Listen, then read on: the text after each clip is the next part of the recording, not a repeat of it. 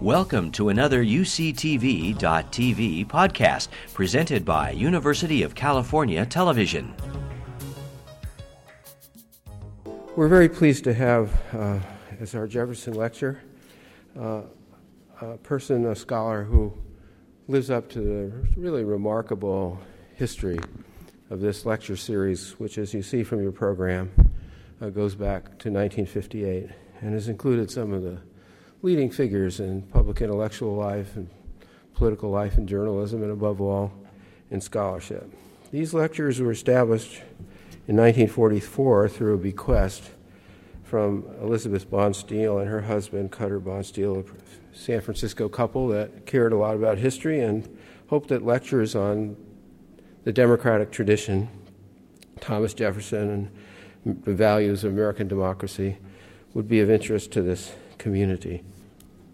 Today's lecturer is uh, John Witte, who's a professor at Emory University, where he holds a distinguished chair and where he has headed a center, a remarkable center, uh, which is engaged in studies of religion and law for many years. Um, it's always been a matter of astonishment to me how, in uh, Professor Witte's own career, he's been ahead of the curve by about 15 years in thinking about such questions as religion in the post Soviet Russia, or thinking about Islam and the challenges that a migration such as we experience would um, generate. And, uh, and uh, he very kindly met with a group of students and faculty at lunch today, and lo and behold, he said that their objective was to get 15 years ahead of the curve. So it was on purpose, but with uh, immense, uh, with immense success that he's done this.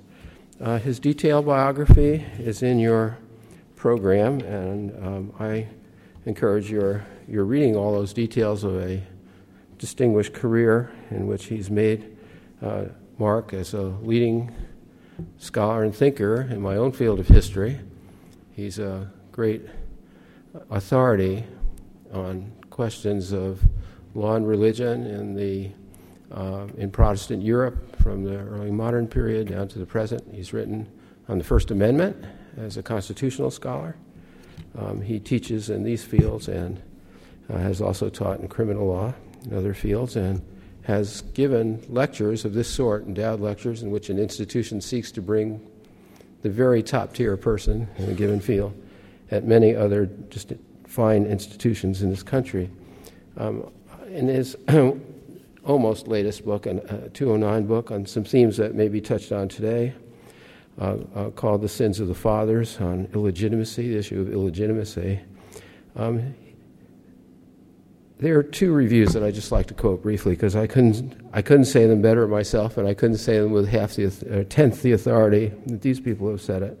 David Ford, the Regius Professor of Divinity, Cambridge University, uh, refers to John Witte as one of the world's foremost thinkers on law and religion, a man whose work is noted for rigorous scholarship, perceptive theology, and wide re- wise reflections on civic responsibility and other aspects of the subject. And David Novak, the Shiff Professor of Jewish Studies at Toronto, uh, says that this book demonstrates what we always expect from John Witte painstaking historical research, lucid presentation, plus jurisprudential and theological gravitas, and also the profound humanity of this man. Those of us, um, there are many in law and history and religious studies who are his friend, uh, would also say it's an incomplete reduction, uh, introduction without referring to his brilliance as a teacher and his um, profound humanity. So it's with very great pleasure that I present um, Professor John Witte as this semester's Jefferson Lecture, and he's going to speak on Sharia in the West. What place for religious legal systems in America and other democracies? Thank you. Hey, John.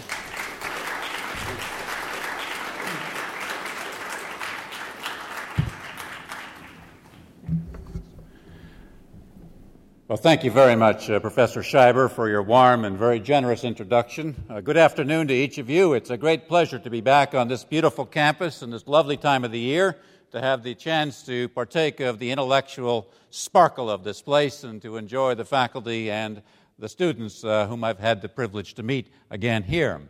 I want to uh, thank all of you for taking the time to be with us in the late afternoon when beautiful skies beckon and the beach is close and margaritas are flowing in some venue of the city. I want to thank uh, Ellen Gubler and her colleagues for their special choreography of this event and the wonderful hospitality they've accorded. I want to thank uh, my dear friend uh, Harry Scheiber um, for the great hospitality that he has accorded me, together with his wonderful bride Jane uh, for his brilliant scholarship in legal history and economic history, of which I and many thousands of others have been the happy beneficiaries, uh, and for his uncommon kindness to me in the last decade and more in opening doors and opportunities and inviting me to participate in various things, not least uh, this uh, distinguished lectureship. I want to thank the members of the Le- uh, Jefferson Lecture Committee for their uh, kindness and lowering their standards to allow an unripe and unworthy youngster to stand before you uh, to deliver this lecture this afternoon. Um, as I was looking over the long roll of distinguished speakers who have stood here before me, I could not help but feel a sharp pang or two of inadequacy. And I could not help but remember the rather embarrassing experience of my good friend Brian in our first year class in contracts together some 25 years ago at the Harvard Law School. The class was taught by the Venerable Archibald Cox of Watergate fame, a master of Socratic dialogue and repartee, and I note uh, a prior Jefferson lecturer. Uh, Brian was a particularly gifted student. He had been trained in rhetoric and in drama at Radcliffe College. He had been a national debating champion. He had been a professional actor, even appearing in a part in a play on Broadway before law school. And so when Professor Cox called on Brian to recite the first case of the day, Brian initially held forth with considerable aplomb. Professor Cox, of course, had only begun his interrogation, and he began to press his line of questions a bit more closely, and Brian found that the answers did not fall nearly so easily off his tongue. Cox became more insistent, now lashing out his Socratic whip with increasing alacrity and increasing accuracy. Brian became more and more confused. Cox became even more insistent. And when the questions threatened to overwhelm him, Brian summoned up the little courage he had left, looked Professor Cox in the eye, and repeated a line from his drama days Sir, I am afraid I am teetering on the edge of the abyss of my ignorance. Cox's reply was instantaneous Young man, you fell into that abyss some time ago. Well, standing up here experimenting with questions at the edge of family law and Islamic identity and religious freedom and women's rights and other fundamental rights, um, I too feel like I'm teetering on the edge of the abyss of my ignorance, and I shall leave it to my friend Harry Scheiber to declare when I have fallen in. On February 7, 2008, Anglican Archbishop Rowan Williams set off an international firestorm by suggesting that some accommodation of Muslim family law was, quote, unavoidable in England. His suggestion, though carefully qualified, prompted more than 250 articles in the world press, the vast majority denouncing it and denouncing the Archbishop. England, as critics charge, will be beset with licensed polygamy and barbaric procedures and brutal violence against women encased in suffocating burqas. Muslim citizens of a Western democracy will be subject to legally ghettoized Muslim courts, immune from civil appeal and constitutional challenge. Consider Nigeria and Pakistan and other former English colonies that have sought to balance Muslim Sharia with the common law, other critics added. The horrific excesses and chronic human rights violations of these religious courts, even ordering the faithful to stone innocent rape victims for dishonoring their families, prove that religious laws and state laws and marriage in the family simply cannot coexist. Case closed, said the Archbishop's critics. This case won't stay closed for long, however. The Archbishop was not necessarily calling for the establishment of independent Muslim courts in England, let alone the enforcement of Sharia by English courts. He was instead raising a whole series of hard but unavoidable questions about marital, cultural, and religious identity and practice in Western democratic societies committed to human rights and religious freedom for all. What forms of marriage should citizens be able to choose? And what forms of religious marriage law should states be required to respect? How should Muslims and other religious minorities with distinct family norms be accommodated in a society dedicated to religious liberty and self determination, to religious equality and non discrimination? Are legal pluralism and perhaps even a form of personal federalism necessary to protect Muslims and other religious believers who are conscientiously opposed to the liberal values that now inform state laws on sex, marriage, and family? These and other hard questions are becoming unavoidable in many modern Western democracies with growing and diverse Muslim communities, each making new and ever louder demands for accommodation. If current growth rates of Muslim communities in the West continue, a generation or two from now, the so called Danish cartoon crisis is going to seem like child's play. Even democratic countries that share a common law heritage and a common commitment to human rights and religious freedom for all have taken quite different approaches to these basic questions. Take three examples England, Canada, and the United States. Of these, England has the largest group of religious Muslim minorities and has been the most accommodating of Muslim schools and charities and banks and arbitration tribunals that litigate and adjudicate the private issues of their voluntary faithful. In particular, English courts are increasingly upholding the arbitration awards of Muslim tribunals in marriage and family disputes, so long as all parties consent to participate and so long as there is not a hint of any physical coercion of any of the parties. The same deference is accorded to the marital arbitrations of Jews and Hindus and Christians and other peaceable religious authorities. Canada, the most constitutionally liberal of these three common law countries, debated seriously in the last decade the recognition of Sharia marital tribunals in Ontario and a bit in Quebec as well. But ultimately, after ample cultural contestation, rejected them in favor of single provincial laws on marriage for all citizens, Muslim and non Muslim alike. But Canadian and Muslims enjoy ample religious freedom to engage in their own worship and apparel, education, banking, religious rituals, and more, and have no other serious impediments upon their religious group rights. The United States, though with sizable and diverse Muslim populations, has been the least accommodating of its Muslim citizens. American Muslim litigants have not fared well of late when they have challenged state denials of charters or exemptions for their schools, charities, or mosques. Nor have they often succeeded in challenging prohibitions to wear traditional religious apparel from headscarves to burqas while teaching in public schools or testifying in state courts or serving in public places.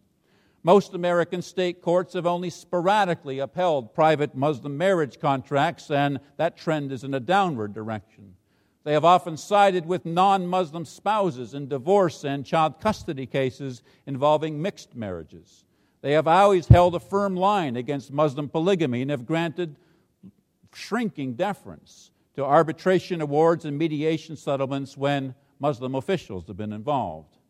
But American Muslims have continued to agitate for greater religious freedom, autonomy, and self determination in marriage and related domestic subjects.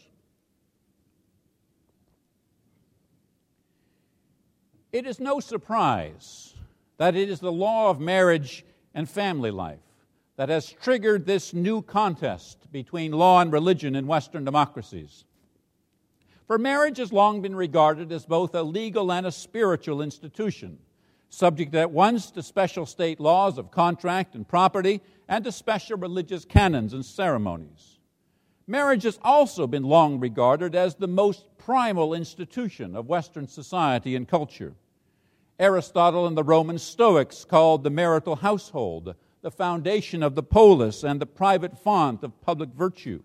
The church fathers and medieval scholastics called it the seedbed of the city, the force that welds society together. Early modern Protestants called the household a little church, a little state, a little seminary, the first school of love and justice, charity, and citizenship. John Locke and the Enlightenment philosophers called marriage the first society to be formed as men and women moved from the state of nature to an organized society dedicated to rule of law and protection of natural rights. Because of its cultural importance, marriage was also one of the first institutions to be reformed during the decisive battles between church and state in the history of the West. In the fourth and fifth centuries, when Constantine and his imperial successors slowly converted the Roman Empire to Christianity, they soon passed comprehensive new marriage and family laws, predicated directly on Christian teachings that gradually soaked into the Roman law. In the later 11th and 12th centuries, when Pope Gregory VII and his successors threw off their civil rulers and established the Catholic Church as an independent legal authority in Western Christendom, the church seized jurisdiction, lawmaking power over marriage, calling it a sacrament subject to the church courts and to the law of those courts, the canon law. In the 16th century, when Martin Luther, Henry VIII, and other Protestants called for reforms of church, state, and society, one of their first acts was to reject the Catholic canon law of marriage and the sacramental theology that supported it, and to transfer principal legal authority over marriage to the Christian magistrate. In the later 18th century, when the French revolutionaries unleashed their fury against traditional institutions, they took early aim at the Catholic Church's complex marital rules and roles and rituals, consigning marriage to the rule of secular state authorities alone. And in the early 20th century, when the Bolsheviks completed their revolution in Russia, one of Lenin's first acts was to abolish the legal institution of marriage as a bourgeois impediment to the realization of true communism. Modern Western democracies have not abolished marriage as a legal category, but they have dramatically privatized it and thinned out many of its traditional elements. Half a century ago or so, most Western states treated marriage as a public institution in which church, state, and society were all deeply invested with ample variation across jurisdictions, most Western states in the middle 20th century still generally defined marriage as a presumptively permanent monogamous union between a fit man and a fit woman with capacity and freedom to marry each other. A typical state law required that engagements be formal and that marriages be contracted with parental consent and witnesses after a suitable waiting period. It required marriage licenses and registration and solemnization before officials. It prohibited sex and marriage between couples related by various blood and family ties identified in the Mosaic Law. Couples who sought to divorce had to publicize their intentions, to petition a court to show adequate cause or fault, to make provision for dependent spouses and children. Criminal laws outlawed fornication, adultery, sodomy, contraception, abortion, and other perceived sexual offenses. Tort laws held third parties liable for seduction, enticement, loss of consortium, alienation of affections of one's spouse. Today, by contrast, a private contractual view of sex, marriage, and family life has come to dominate the West, with little constructive role left to play for parents or peers or religious or political officials. Marriage is now generally treated as a private bilateral contract to be formed, maintained, and dissolved as the couple sees fit. Private prenuptial, marital, and separation contracts that allow parties to define their own rights and duties within the marital estate and thereafter have gained increasing acceptance. No fault divorce statutes have reduced the divorce proceeding to an expensive formality and largely obliterated the procedural and substantive distinctions between annulment and divorce. Payments of alimony and ongoing forms of postmarital support to dependent spouses and children are giving way to privately negotiated lump sum property exchanges, providing a clean break for parties to start anew. The functional distinctions between the rights of the married and the unmarried couple, the straight and the gay partnership, have been considerably narrowed by an array of new statutes and constitutional cases. Virtually all traditional sex crimes, save incest and polygamy, have been constitutionally outlawed or become dead letters. These exponential legal changes in the past half century have in part been efforts to bring equity and equality within marriage and society and to stamp out the patriarchy, paternalism, and plain prudishness of the past. These legal changes are also in part simple reflections of the exponential changes that have occurred in the cultural and condition of Western families, the stunning advances in reproductive and medical technology, the exposure to vastly different perceptions of sexuality and kinship born of globalization and immigration, the explosion of international and domestic norms of human rights, particularly gender rights and children's rights, the implosion of the traditional nuclear family born of new economic and professional opportunities for adults. But more fundamentally, these legal changes represent the rise of a new theory of private ordering of the domestic sphere and the gradual growth of a new democratization of desire. A fantastic range of literature has emerged in the past four decades, vigorously describing, defending, or decrying these legal changes. Many Muslims living in the West decry these massive changes to prevailing state laws of sex, marriage, and family life, and they want out. Some Muslims have just gone back to their Muslim majority homelands, shaking their heads in dismay at what Western libertinism has wrought. Others have stayed put and quietly ignored the state's marriage and family law, using the shelter of constitutional laws of privacy and sexual autonomy to become, in effect, a law unto themselves. Others have developed elaborate premarital contracts that seek to exempt Muslim couples from much of the state law in favor of internal norms and practices of their own religious communities.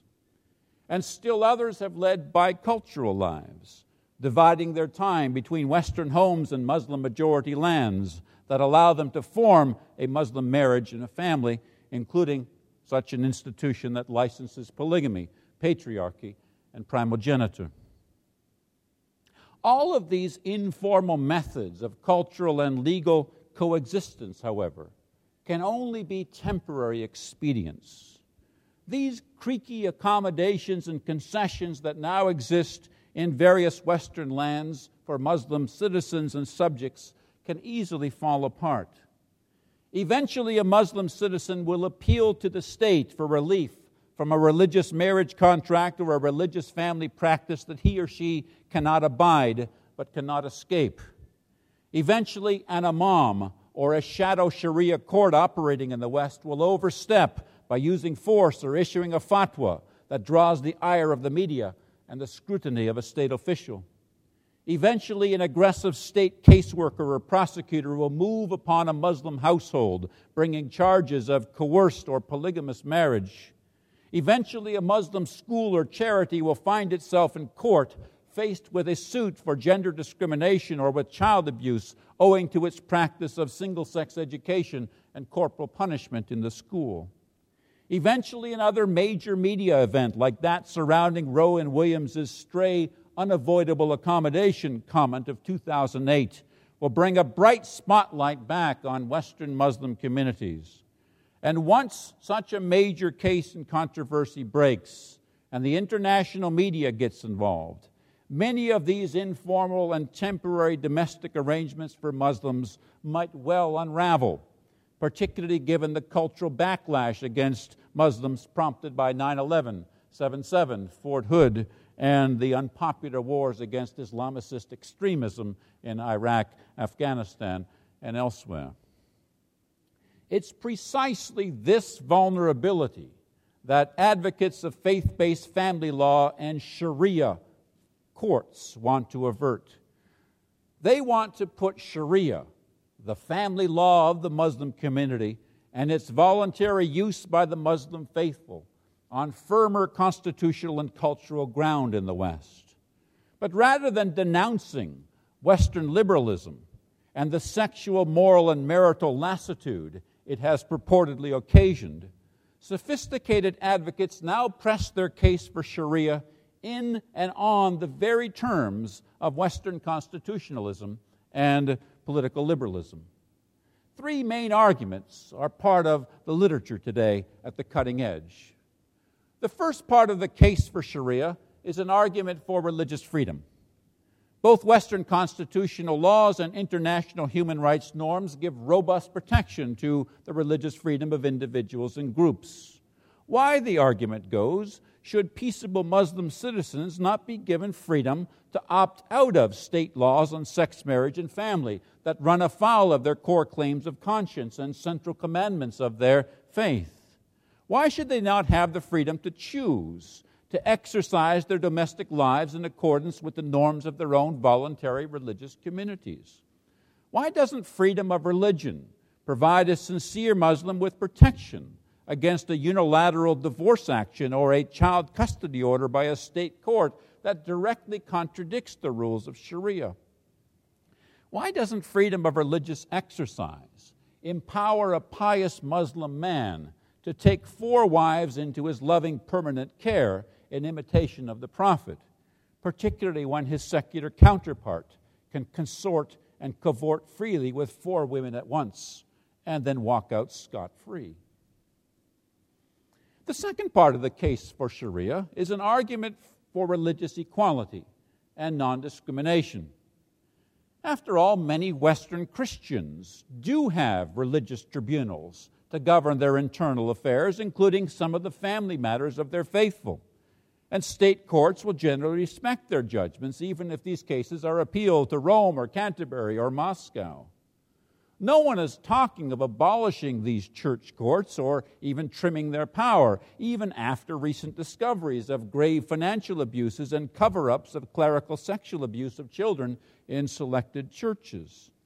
No one seems to think that these Christian tribunals are illegitimate when some of them discriminate against women in decisions, say, about ordination or church leadership.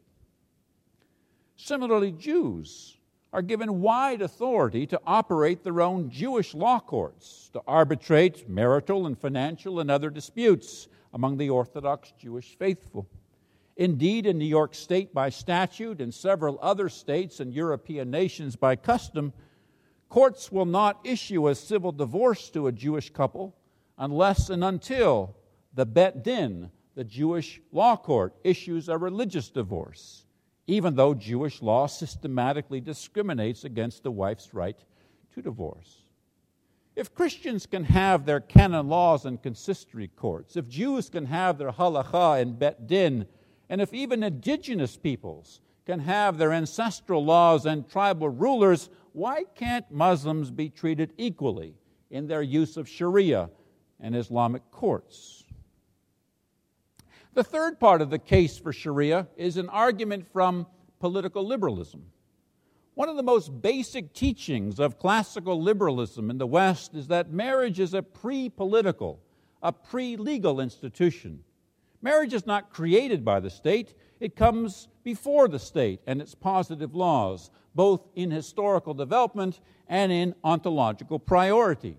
As John Locke put it famously in his two treatises on government, the marital contract was the first contract and the first society to be formed as men and women came forth from the state of nature. The broader social contract came later, presupposing stable marital contracts and contracts to form state governments and religious communities and other voluntary associations within this broader contract to society came later still.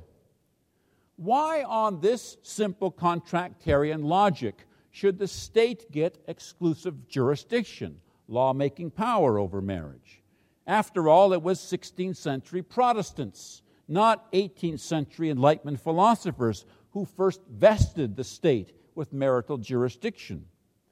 But why is state jurisdiction over marriage mandatory or even necessary? Before the 16th century Protestant Reformation, and in a number of Catholic lands well after the Reformation, too, the Catholic canon law and Catholic church courts govern marriage.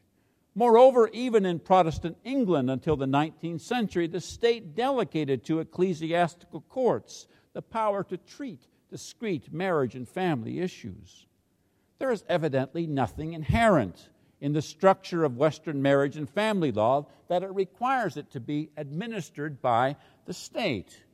And there's nothing ineluctable in liberalism's contractarian logic that requires marital couples to choose the state rather than their own families or their own religious communities to govern their domestic lives. particularly when the state's liberal rules diverge so widely from their own religious beliefs and practices. On this latter argument, conservative Muslims sometimes join hands with selected conservative Christians and selected critical liberals who call for exemption from, if not the abolition of, state marriage law. Conservative Christians because the state has purportedly betrayed traditional Christian teachings on marriage. Critical liberals, because the state has purportedly continued to encroach too much on individual privacy and sexual autonomy. So, those are the three big arguments religious freedom, religious equality, and this contractarian argument. And let's sort them out and try to give some preliminary answers.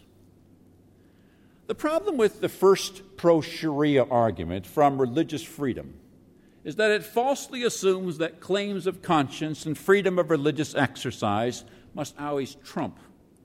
But that's hardly the case in modern democracies, even though religious freedom is amply cherished.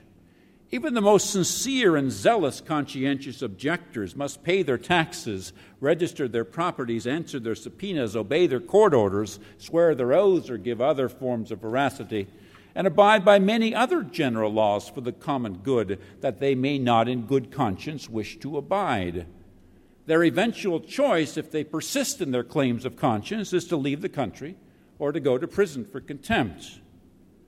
Moreover, even the most devout religious believer has no religious exemption claim from criminal laws for activities like polygamy or child marriage or female genital mutilation or corporal discipline of wives or coerced marriage of young daughters, even if their particular brand of Sharia might command it or their particular religious community might commend it.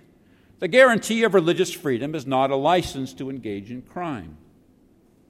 Muslims who are conscientiously opposed to the liberalism of Western laws of sex, marriage, and family are certainly free to ignore them.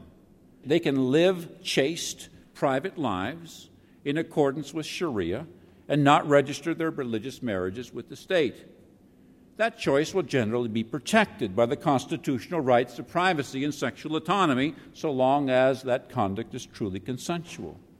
But that choice also leaves their family entirely without the protections, rights, and privileges available through the state's complex laws and regulations, not only of marriage and family, but also marital property and inheritance, social welfare, life insurance, social security benefits, and much, much more. And if minor children are involved, the state will intervene to ensure their protection, support, and education, and will hear nothing of religious freedom objections from their parents or from the community's religious leaders. Western Muslims enjoy the same religious freedom as everyone else. But some of the special accommodations pressed by some Muslim Sharia advocates today in the name of religious freedom are simply beyond the pale for most Western democracies. Even further beyond the pale is the notion of granting a religious group legal sovereignty over the sex, marriage, and family lives of their voluntary members. It's one thing to allow religious officials to officiate at weddings or testify in divorce cases or assist in the adoption of a child or facilitate the rescue of a distressed family member. Most Western democracies readily grant Muslims and any other peaceable religious communities such ready accommodations. Some democracies, only a few, will also uphold the religious arbitration awards and mediation settlements over discrete domestic issues that are engineered by Muslim and other religious authorities. But that's a long way from asking the state to delegate to a religious group the full legal power to govern the domestic affairs of their members in accordance with their own religious laws.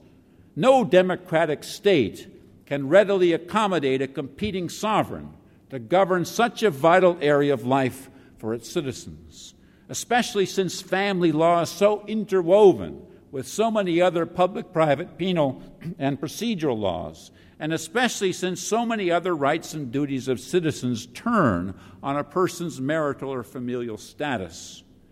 Putting aside the formidable First Amendment obstacles to such a delegation of core state power to a private religious body, surely a democratic citizen's status, rights, and entitlements cannot turn on the judgments of a religious authority that has none of the due process and other procedural constraints of a government tribunal. Moreover, the proud claims of Muslim advocates that Sharia provides a time tested and comprehensive law governing all aspects of sex, marriage, and family life is for some an even stronger strike against its accommodation by the state. Once a state takes the first step down that slippery slope, skeptics argue, there will eventually be little to stop the gradual accretion of a rival religious law over sex, marriage, and family life particularly as Muslim communities grow larger and more politically powerful. Some Western states thus resist even religious arbitration and mediation of marital disputes involving Muslim officials. We saw last year Oklahoma pass a constitutional amendment saying Sharia does not apply in our state, full stop. Nine additional states are now contemplating such anti Sharia measures. Six European nations have those under advisement at the national level that trend will continue. The pro Sharia argument from liberal contractarian logic, the argument that says since marital contracts are pre political, coming before the contracts that form the state, the society, or religious associations, marital parties should be free to choose whose laws govern them. That argument is clever, but deliberately incomplete. It ignores another elementary teaching of classical liberalism, namely that only the state and no other social or private union can hold the coercive power of the sword.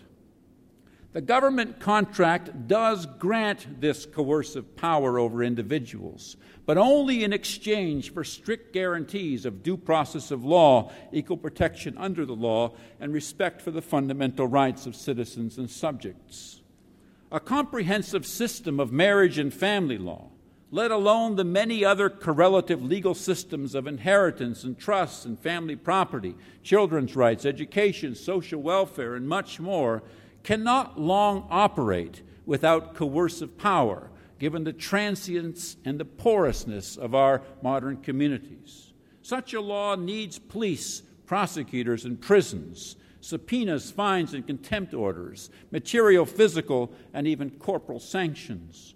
Moral suasion and example, communal approbation, and censure can certainly do part of the work. But a properly functioning marriage and family law system in a modern society requires resort to all of these coercive instruments of government. And only the state, and not a religious body, can properly use these coercive instruments in a modern democracy, again, with strict due process constraints. The pro Sharia argument from religious equality and non discrimination, because Jews and Christians have their religious tribunals, we should have them too, takes a good bit more effort to parry. A useful starting point is the quip of Supreme Court Justice Oliver Wendell Holmes, Jr. The life of the law has not been logic, but experience. This old adage has bearing on this issue.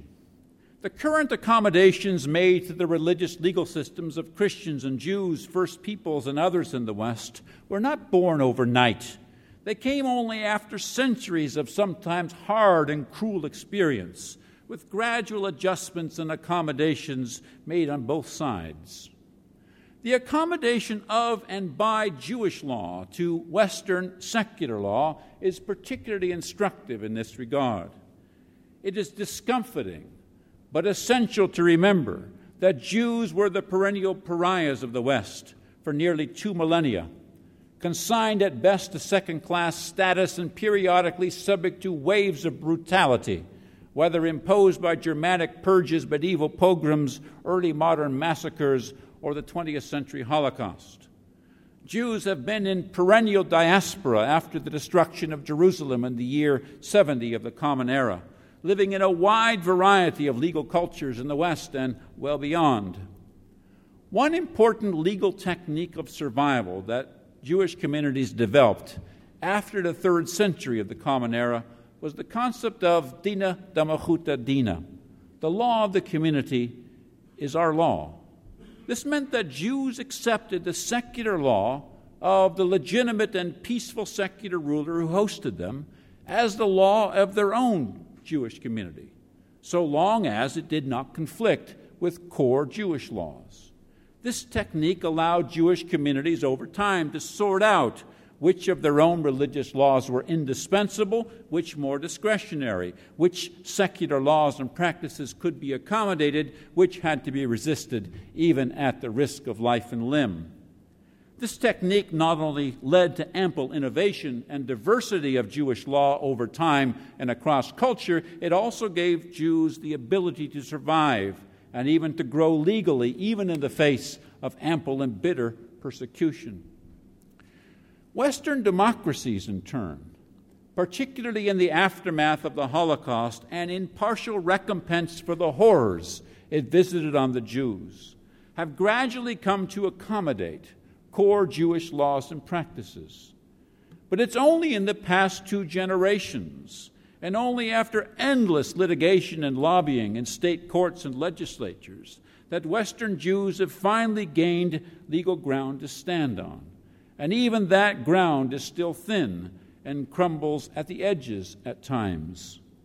Today, Western Jews generally have freedom to receive Sabbath day accommodations, to gain access to kosher food, to don yarmulkes and distinctive grooming and other forms of religious dress in most public places, to gain zoning, land use, and building charters for their schools and charities and synagogues, to offer single sex and bilingual education in those schools and more. And Jewish law courts have gained the right to decide some of the domestic and financial affairs of their faithful, who voluntarily elect to arbitrate their disputes before them rather than suing a fellow Jewish brother and sister in a secular court. These Jewish law courts are attractive to Jewish disputants because they are staffed by highly trained jurists conversant with both Jewish and secular law and sensitive to the bicultural issues that are being negotiated. Unlike their medieval and early modern predecessors, these modern Jewish law courts claim no authority over all Jewish sex marriage and family life, leaving many issues to the state. And these Jewish law courts have also abandoned their traditional authority to impose physical coercion or sanctions on the disputants. In particular, they claim no authority beyond persuasion to stop a disputant from simply walking out of the court and out of the Jewish community altogether. The modern lessons in this story for Sharia advocates are four. First, it takes time and patience for a secular legal system to adjust to the realities and needs of new religious groups and to make the necessary legal accommodations. The hard won accommodations that modern Jewish law and culture now enjoy are not fungible commodities that Muslims or any others can claim with a simple argument from equality. These are individualized, equitable cultural adjustments to general laws that each community needs to earn for itself based on its own needs and its own experiences. Muslims simply do not have the same history of persecution that the Jews have faced in the West, and simply do not yet have a long enough track record of litigation and lobbying. Concessions and accommodations will come, but only with time, with persistence, with patience. Second, it takes flexibility and innovation on the part of the religious community to win accommodations from secular laws and cultures. Not every religious belief can be claimed as central. Not every religious practice can be worth dying for. Over time and of necessity, diaspora Jewish communities learned to distinguish between what was core and what more penumbral, what was essential and what more discretionary to Jewish legal and cultural identity. Over time, and only grudgingly, Western democracies learned to accommodate the core religious beliefs and practices of Jewish communities and citizens. Diaspora Muslim communities in the West need to do the same.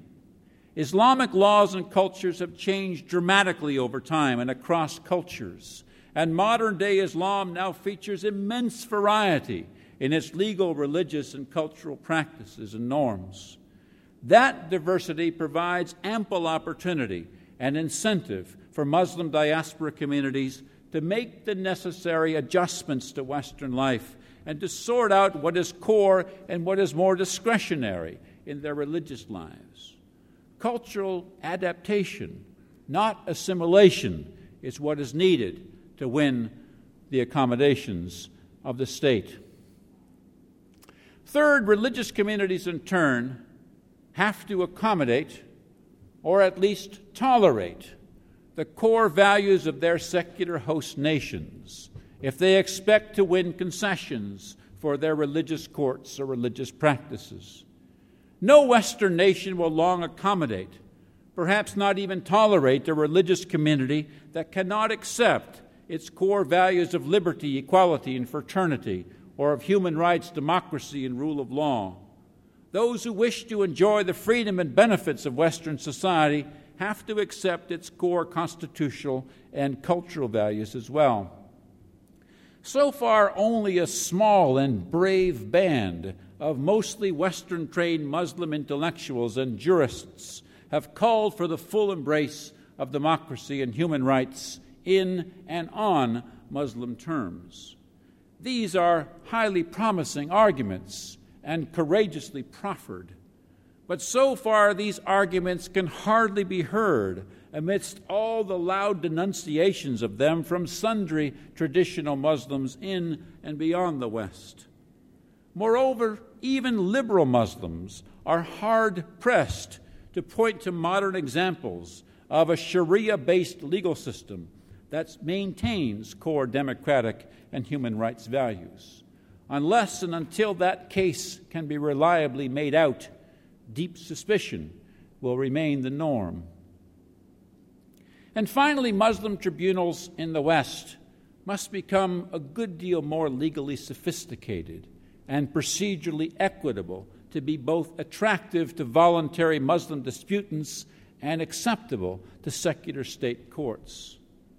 Like the Jewish Bet Din that sits in New York or in London, the Muslim law court needs to be staffed by jurists who are well trained, both in religious law and in secular law, and who maintain basic standards of due process and representation akin to those in secular courts or secular arbitration tribunals. A single imam pronouncing legal judgments in an informal proceeding at the local mosque will get no more deference from a state court than a single priest or rabbi making legal pronouncements in a church or in a synagogue. And Western state courts will have little patience with claims that this lack of deference violates the religious liberty of the mosque or the imam or the members before the imam. The court's suspicions will, in fact, be the opposite that the disputing parties who appeared before the imam did not understand the full legal options available to them at state law or were coerced to participate in the internal religious procedures, abdicating their state's rights. It's much harder for a secular court to have such suspicions when educated Muslim parties, eyes wide open, choose a legally sophisticated Muslim arbitration tribunal over a secular court that does not share their core values but still offers them a serious jurisprudential option to state marriage law. Lest all of this seem like an unduly patronizing argument for religious minorities to wait and see or change and hope for the best, it's worth remembering that majority Christians too went through much of this same exercise in the area of religion and education. The American story offers a good illustration of how this developed and how common educational standards were eventually raised and maintained. In the later 19th and early 20th century, a number of American states wanted a monopoly on education in their public, that is, their state run schools. Some of this agitation was driven by anti Catholicism, some by anti religious animus altogether. For half a century, churches, schools, and religious parents struggled earnestly to protect their rights to educate their children in their own private religious schools. And in the landmark case of Pierce versus Society of Sisters in 1925, the United States Supreme Court held for the churches and their families and ordered American states to maintain parallel public and private education options for their citizens. But in a long series of cases thereafter, courts also made clear that states could set basic educational requirements for all schools as a matter of accreditation, setting mandatory courses and texts and tests, mandatory standards for teachers and students, common requirements for laboratories, libraries, gymnasia, and more. Religious schools could add to the state's minimal accreditation requirements, but they could not subtract from them. Religious schools that sought religious freedom exemptions from these requirements found little sympathy from the courts, which instructed the schools either to meet the standards or to lose their accreditation and licenses to teach. This compromise on religion and education, forged painfully over more than half a century of wrangling, has some bearing on issues of religion and marriage. Marriage, like education, is not a state monopoly, even if state marriage law must be a prerogative. Religious parties in the West have long had the right to marry in a religious sanctuary, following their religious community's preferred wedding liturgy. Religious officials have long had the right to participate in the weddings, annulments, divorces, and custody battles of their voluntary members. But the state has also long set the threshold requirements of what marriage is and who may participate. Religious officials may add to these threshold state law requirements on marriage, but not subtract from them. A minister may insist on premarital counseling before a wedding even if the state will allow the couple to be married without it. But if a minister bullies a minor to marry out of religious duty, the state could throw him in jail. A rabbi may encourage a bickering couple to repent and reconcile, but he cannot prevent them from filing for divorce, hmm, except in New York. An imam may preach of the beauties of polygamy, but if he knowingly presides over a polygamous union, he is an accessory to crime. If religious tribunals do eventually get more involved in marriage and family law, states may well build on these precedents and set threshold requirements in the form of a license, a kind of accreditation, formulating these license rules through a democratic process in which all parties of every faith and non faith participate.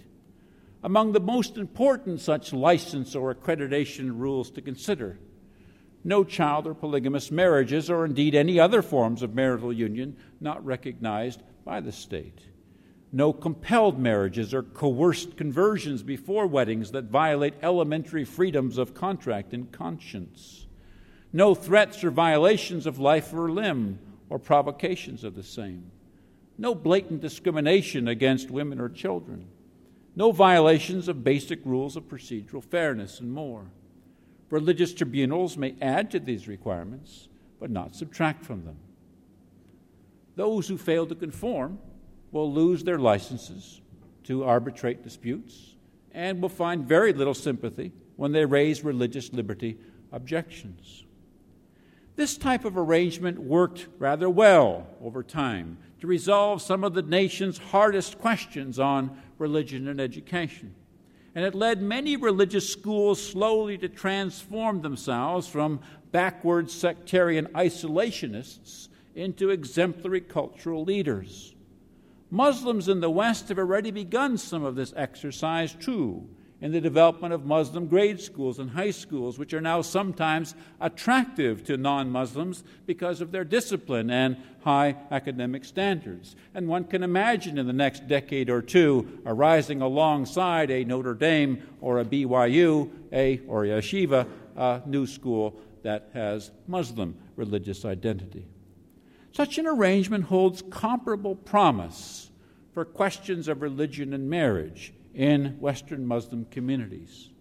It not only prevents the descent into licensed polygamy and barbaric procedures and brutalized violence that Archbishop Rowan Williams's critics properly feared, it also encourages and incentivizes various Sharia tribunals to reform themselves and to pick those marital laws from that vast canvas of Sharia that are most conducive to abiding by Western cultural standards and constitutional norms.